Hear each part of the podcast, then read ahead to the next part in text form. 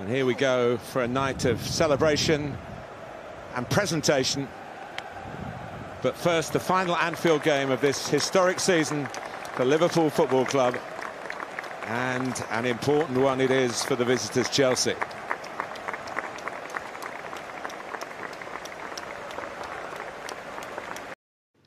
Menjadi pendukung Manchester United tentu gak rela melihat Liverpool menjadi juara di musim yang lalu. Akan tetapi mengutip kata Sir Alex Ferguson saat MU meraih gelar ke-19, melewati Liverpool gak berarti apa-apa. Jauh lebih penting bahwa United adalah tim terbaik di negara ini dalam hal memenangi gelar.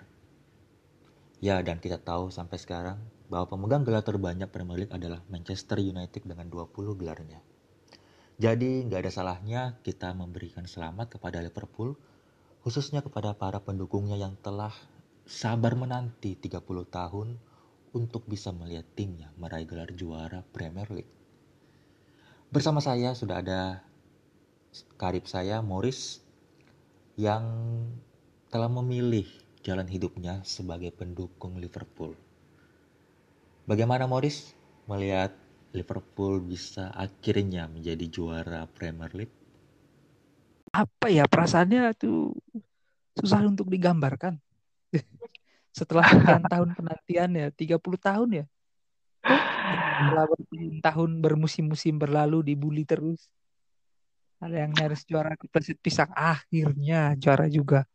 Ya walaupun uh, nggak sespesial seperti yang semusim eh, klub-klub yang yang lain alami ya karena mungkin karena corona tapi yang jelas senang sekali lah euforianya sempat sempat berkurang ya ya iya karena nggak nggak ada perayaan bareng fans gitu kan di perarakan seperti itu ya oke kita ngomong musim baru nih uh, bagaimana nih menatap musim baru 2020 2021 uh, masih optimis?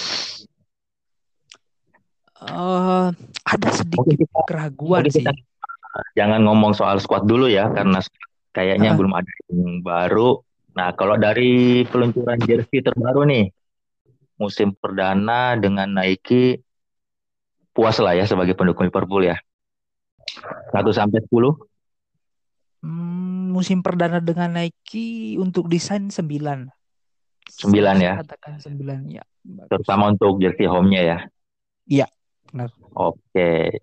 Uh, Liverpool yang bisa dibilang masih adem ayam di bursa transfer apakah karena memang penutupan jendela transfer masih cukup lama di 5 Oktober atau ya emang lagi pelit aja nih pemilik klubnya. bisa jadi sih. Kalau uh, apa ya kalau di website resminya Liverpool itu kan saya ngikutin tuh diskusi-diskusi yang uh, supporter-supporter yang di sana kan. uh. ada pro dan kontra dalam artian jangan sampai nih jangan sampai kejadian seperti musim terakhirnya Pochettino di Tottenham ya kan itu kan gak, hampir nggak ada pembelian sama sekali tuh gitu langsung uh, performa timnya langsung turun sekali nah ketakutannya adalah yang terjadi dengan Liverpool uh, akan seperti itu. Apalagi trio di lini depan dari jumlah gol pun trennya sebenarnya menurun dalam tiga tahun terakhir. Iya. Nah, sebagai pendukung Liverpool, uh, pengennya Liverpool bisa merekrut siapa sih? Kalau yang terpanas kan ini Thiago nih. Optimis nggak Thiago, Thiago gabung? Nggak um, terlalu yakin sih. Nggak terlalu gak yakin. Ya? Terlalu, ya? Iya. Terus kalau oh, untuk uh, rekrutan impian sebagai pendukung Liverpool, kira-kira pengennya Liverpool dapatin siapa nih? Mbappe. Oh, kan itu... Walaupun uh, ya cukup tidak realistis ya kayaknya ya. Cukup tidak realistis benar memang. Menarik, menarik. Kita lihat saga transfer. Kalau misalnya Mbappe available itu saganya bisa lebih ramai uh, dibanding saganya Messi. nah, kalau soal transfer nih, melihat melihat klub rival, siapa nih yang perlu diwaspadai Liverpool musim depan? Hmm, musim ini yang paling uh, menurut saya yang paling dinanti dan mungkin membuat tim-tim lain terutama Liverpool was-was itu transfernya Chelsea. Chelsea ya. Ngeri-ngeri pembelian pemainnya. Kay kayaknya bukan cuma Liverpool sih semua ngelihat Chelsea sekarang wow gitu ya. iya. uh, itu tadi untuk pesaing juara. Nah kalau potensi klub kejutan, kira-kira dari klub mana nih? Atau ini deh, dalam satu musim nanti kira-kira Liverpool kesandung klub apa nih? Pasti kan klub-klub kecil ini ada aja jadi yang penyandung nih. Iya. Sebenarnya nah, yang paling kira -kira... saya itu Leeds United sih. Leeds United dengan Marcelo Bielsa-nya ya. Terus untuk top skor musim ini, prediksi untuk Liverpool top skornya nanti siapa nih? Masih mau salah kah? Masih. Ya iyalah, belum ada transfer lagi ya. Kalau pemain muda, kira-kira yang berpo berpotensial naik di Liverpool musim ini? Um, yang pemain muda ya, yang yang bisa menembus skuad utama musim ini Curtis Jones. Oke. Okay. Uh, kalau prediksi pemain yang akan terbuang dari skuad Liverpool, kira-kira apakah ada? Hmm, Serdan Sakiri. Serdan Sakiri ya. um, terakhir, prediksi empat besar. Prediksi empat besar. Hmm, tahun ini saya masih optimis Liverpool bisa di atas. Oke, okay, Liverpool pertama masih bersaing ketat dengan Manchester City. Ketiga okay. Chelsea nih bisa. Gitu tiga Chelsea. Uh, keempat ya rebutan antara MU Arsenal Tottenham bisa eh, Tottenham juga saya nggak terlalu yakin sih antara MU atau Arsenal bisa lah jangan-jangan bisa Leeds United bisa tuh masuk posisi empat kalau mainnya konsisten Berarti MU belum bisa nih jadi pesaing Liverpool nih.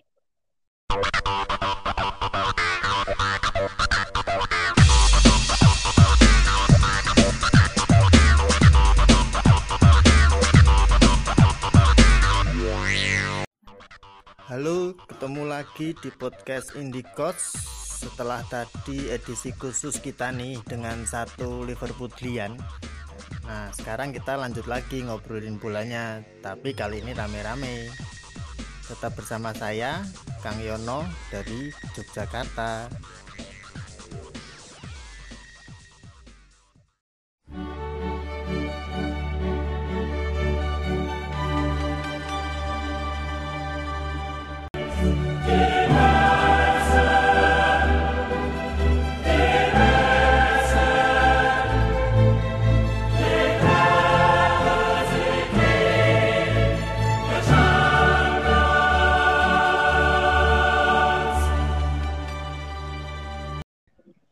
Kali ini kita akan ngobrol masalah sepak bola yang katanya menarik sekali. Ditunggu banyak orang nih. Kayak lagu yang tadi kita dengarkan. Oke. Pasti udah pada dengar ya. Apal toh lagunya tadi? agak ya. udah agak lupa kayaknya Evan nih lagunya nih Evan. yang mana coba?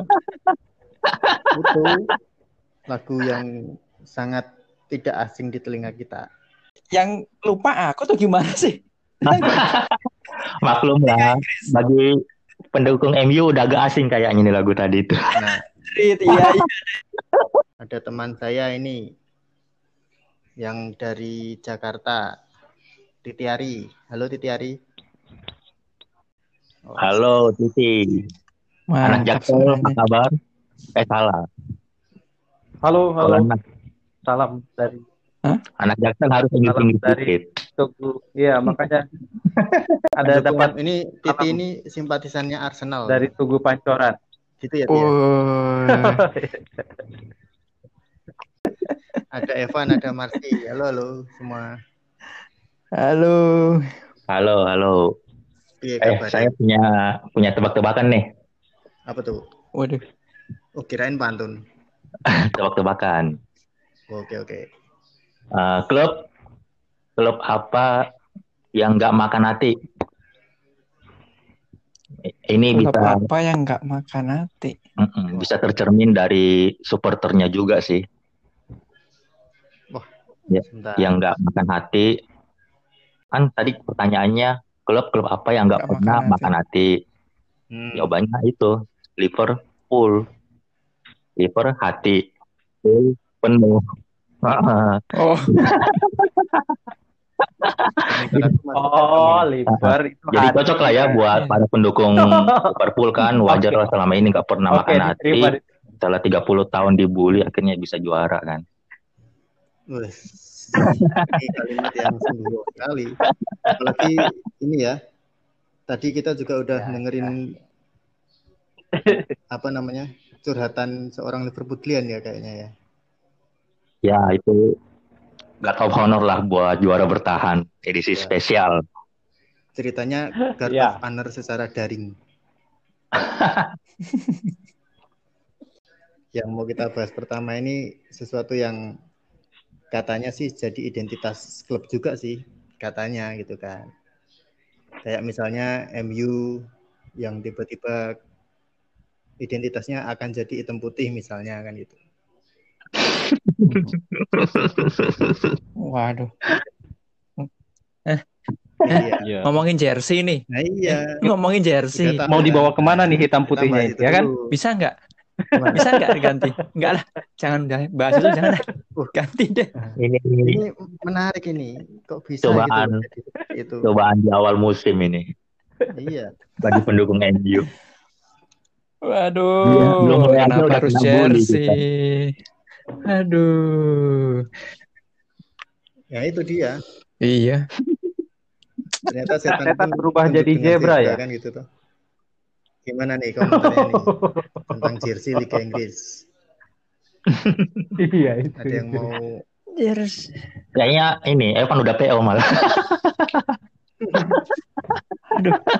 mau udah siap-siap ini ya mengakuisisi satu jersey hitam putih tapi logonya setan merah ya?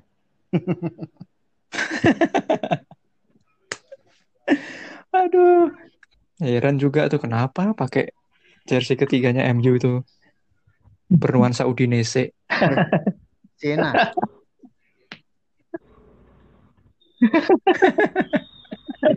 Yang lebih terkenal Udinese itu yang lebih terkenal memang Udinese ya. Iya,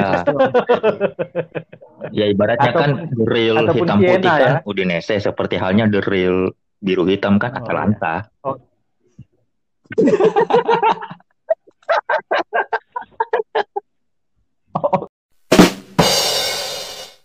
Tapi ada yang menarik loh. Ada yang menarik loh kalau dilihat uh, kemenangan Arsenal kemarin. Termasuk juga dengan ada tren-tren di Liga Inggris, klub Liga Inggris. Bagaimana mereka Oh. menggunakan pemain mereka sendiri Hmm. untuk jadi pelatih. Nah, Arsenal berhasil, walaupun kenapa saya bilang berhasil? Karena dari Hmm. awal kita bisa lihat sebenarnya Arsenal di posisi mana. Rasanya di posisi musim kemarin itu tidak cocok untuk Arsenal. Tapi tiba-tiba uh, masuk Tetap tetap nggak kelihatan di posisi mana. ya memang sih di iya. di makanya saya mau bilang memang sih kalau di liga memang posisinya masih jelek tapi di turnamen yang pendek berhasil dapat juara saya mau membandingkan dengan ah, ya klub tetangga lah ya yang pakai juga pemain Yang pemain mereka gitu seperti itu. ya si biru lah Chelsea belum iya dan itu belum belum ada kepastian bakal seperti apa masih Yang hitam putih itu. aja termasuk yang Ya. merah-merah ini tadi itu Begini lah kalau kalau fans fans kardus kayak Yang gini lah. Cuma yang lah. Leje Bretes kan Enak Oh, iya. ngomongnya ya. Katanya lepas banget Iya. gitu ya. Emang emang kalau tipikal buzzer kayak gini.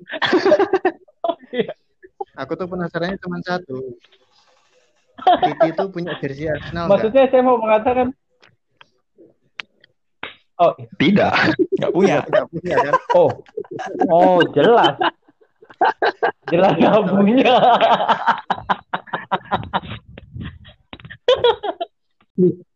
so far kalau di Liga Inggris kalau Cuma nasib itu nggak parameternya gelar juara ya kita nggak bisa menolak yang sejauh ini yang berhasil kan si Artetanya dengan Arsenal kan Yo. walaupun dia menimba ilmunya juga bukan di Arsenal.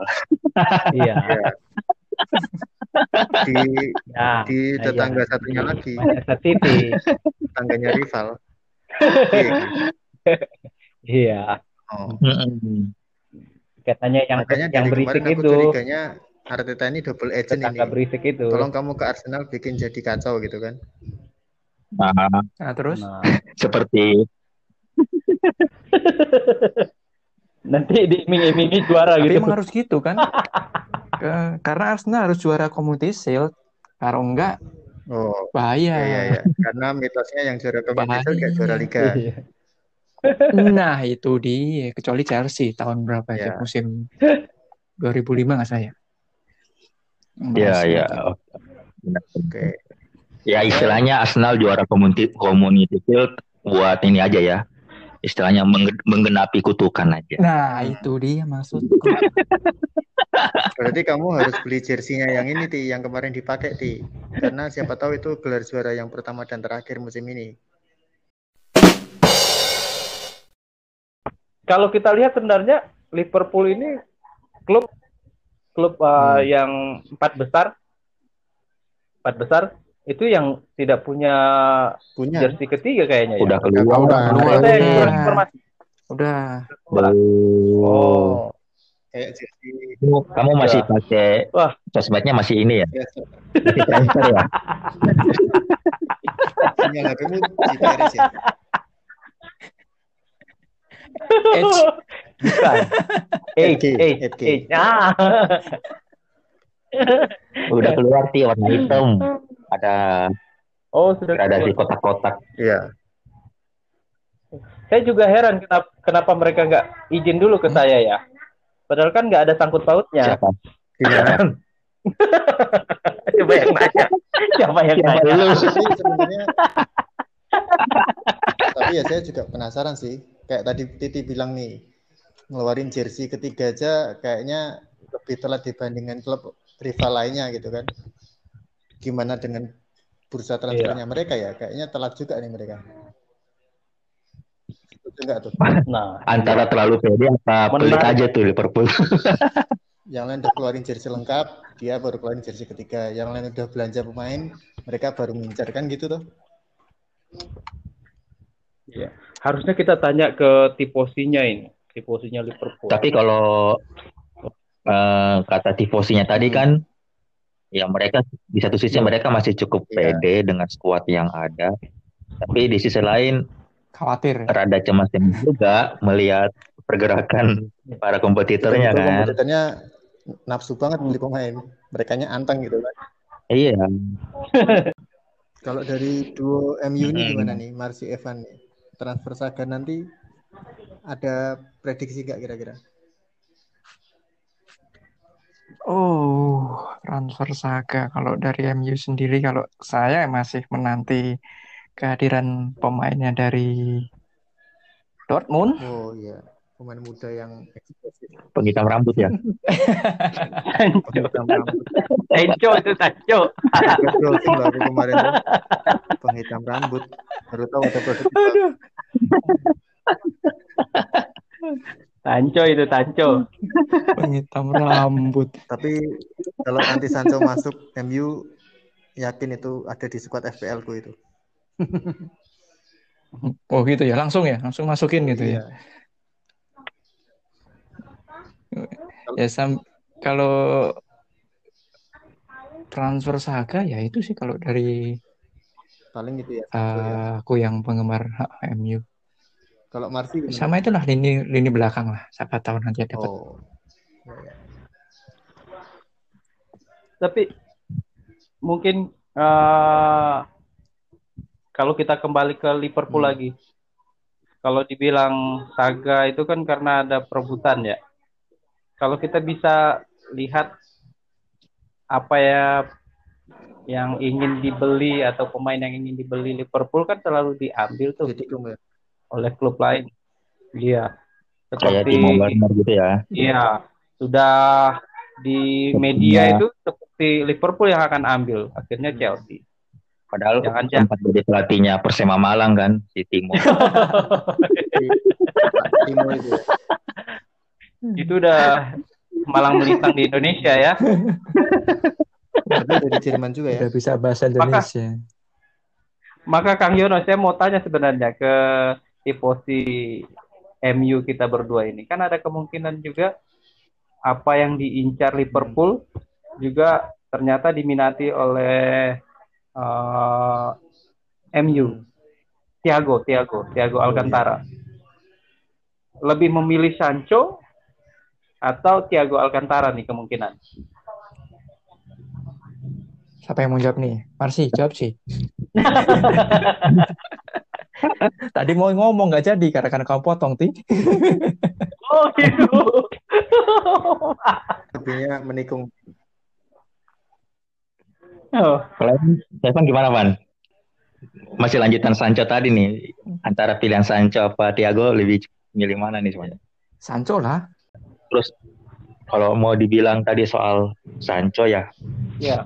ini kan MU MU kan sebenarnya kalau Hmm. dari isunya secara pribadi sebenarnya udah Sancho udah pengen banget ke MU kan dan udah deal juga gitu. Cuma lagi-lagi eh, Dortmundnya yang belum belum mau lepas dan belum dapat titik temu. Oh. Terakhir sih MU maunya nyicil kan, Hmm.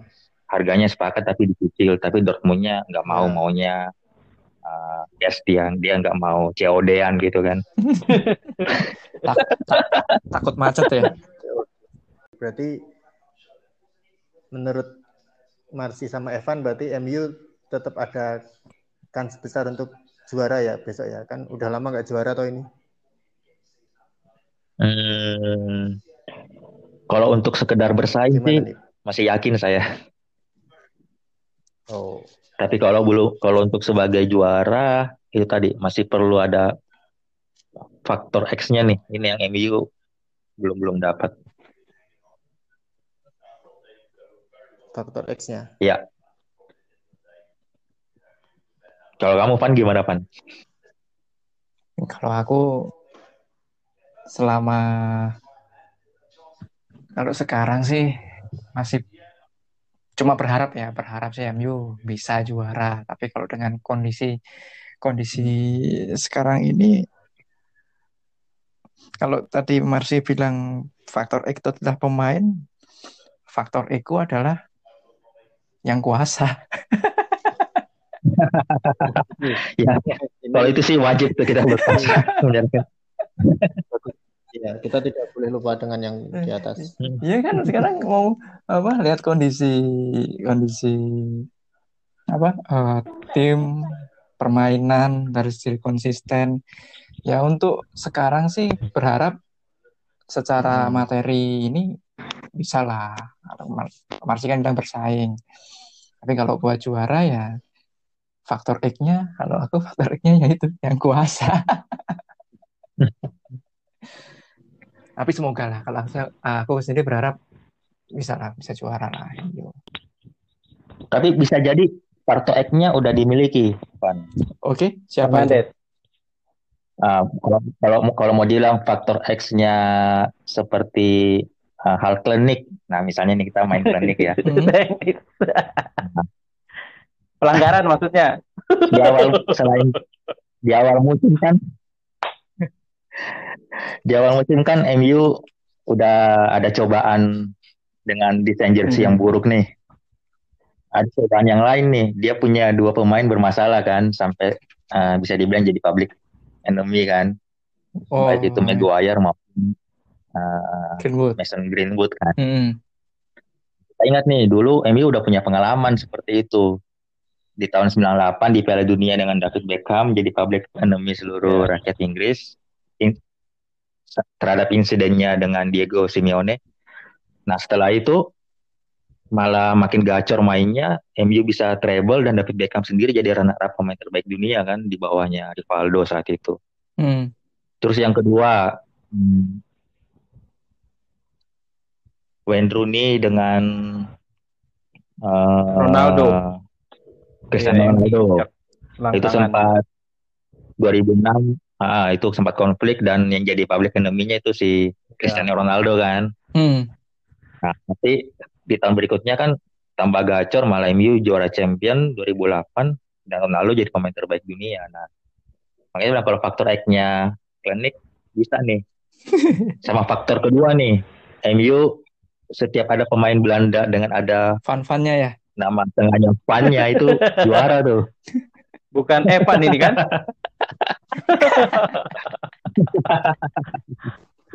ya udah aja ini. Ya kan? Ada Edin van der Sar, Van Nistelrooy dan terakhir Van kan yang Persie, ya. juara itu Fun versi. Van Stam nggak ada ya? Van Stam. iya. Fun fun nggak ada.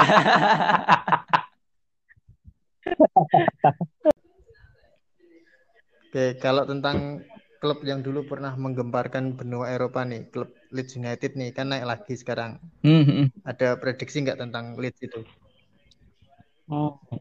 Leeds United ya.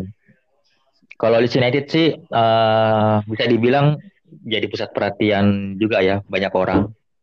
Mungkin karena dua faktor. Yang pertama kan faktor sejarahnya dan faktor rivalitasnya juga dengan MU. Terus yang kedua karena faktor pelatihnya. Makanya sekarang orang jadi pada menantikan nih seperti apa sepak terjang Leeds. Cuma kalau aku sih sekedar bertahan dan membuat kejutan-kejutan kecil ke tim-tim besar bisa lah. Ya 10 besar lah bisa lah. Leeds United. Berarti nggak nggak langsung lagi ke divisi kemarin ya? Eh, kelihatannya enggak sih. Kalau Heeh. Enggak lah. Ini Leeds United bisa di klub kesayangan banyak orang nih, seperti iya Leicester. makanya. Benar. Tapi kalau mengulangi prestasi Leicester Di bisa nggak ya kira-kira? masa ya? sekarang sepertinya dongeng itu tidak akan terulang Gagal. semudah kemarin. Oh. Karena bagi saya Leicester Ya, kemarin itu Hmm. seperti dongeng.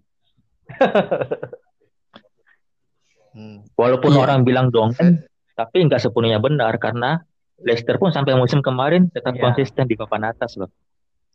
Walaupun pelatihnya betul. ganti kan. Hmm, benar. Hmm.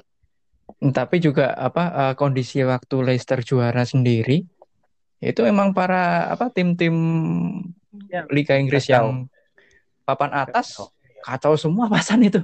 Pas masa kacau-kacaunya. Iya. Ya sama kayak Liverpool Berarti- musim lalu bisa juara juga karena pesaingnya pada kacau semua mainnya. Prediksi empat besar tetaplah MU. MU City Ini dari peringkat 4 ya berarti? Hmm? Oh, bukan ya? kan acak bro. MU City. Oh, apa harus per anu ya? Harus dari peringkat satu ya? Iya, urut. Oke, urut. Ya ini kalau prediksi, kalau saya sih lebih ngomong nih harapan sih. Satu tetap MU dong, ya Wah. kan? Ya kan, satu tetap MU, ya Oke, kan? oke. Kedua, tetangga berisik, si- si- Manchester City.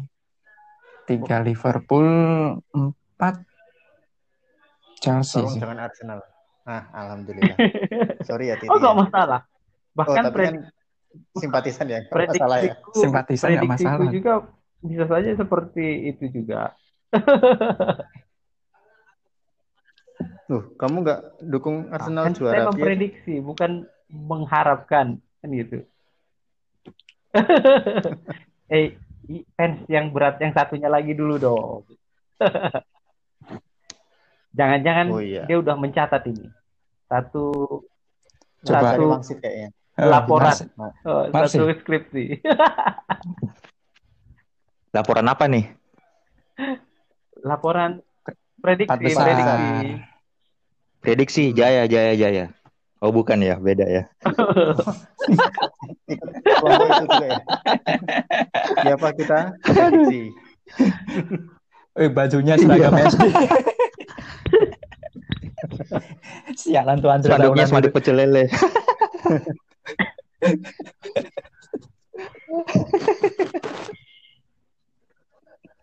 Oke, sialan.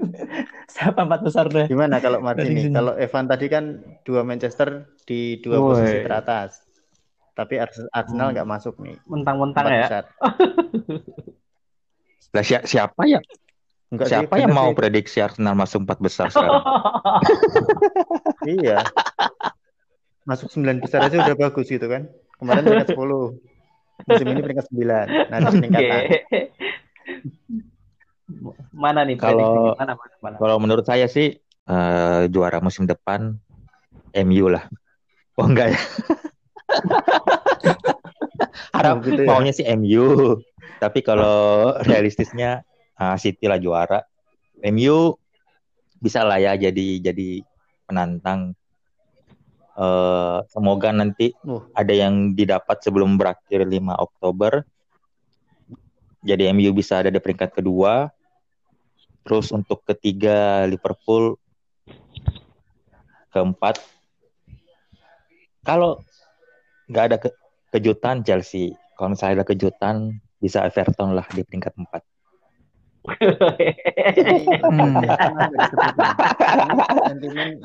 Oke, saya akui mungkin Everton bagus kan sekarang. Tapi kok bisa ya Arsenal nggak ada yang masukin sama sekali? Titi Oh. gimana Ti? Masukin Arsenal nggak nih? Kalau saya memang memprediksinya melihat dulu dari uh, tim-tim yang biasa Big Four. Jadi cuma City, Liverpool, atau Liverpool, MU, Arsenal. Kemungkinan kalaupun ada Tottenham di lima. Saya prediksi 6 Leicester. Chelsea jauh lah masih Hmm. begitu. Oh, Tapi tetap ya sekali lagi kasihan Ah, Arsenal. nggak Ya. apa-apa sih. Tapi ya udah bisa lah ya. Ini si Titi direkrut lah jadi buzzernya Arsenal ya.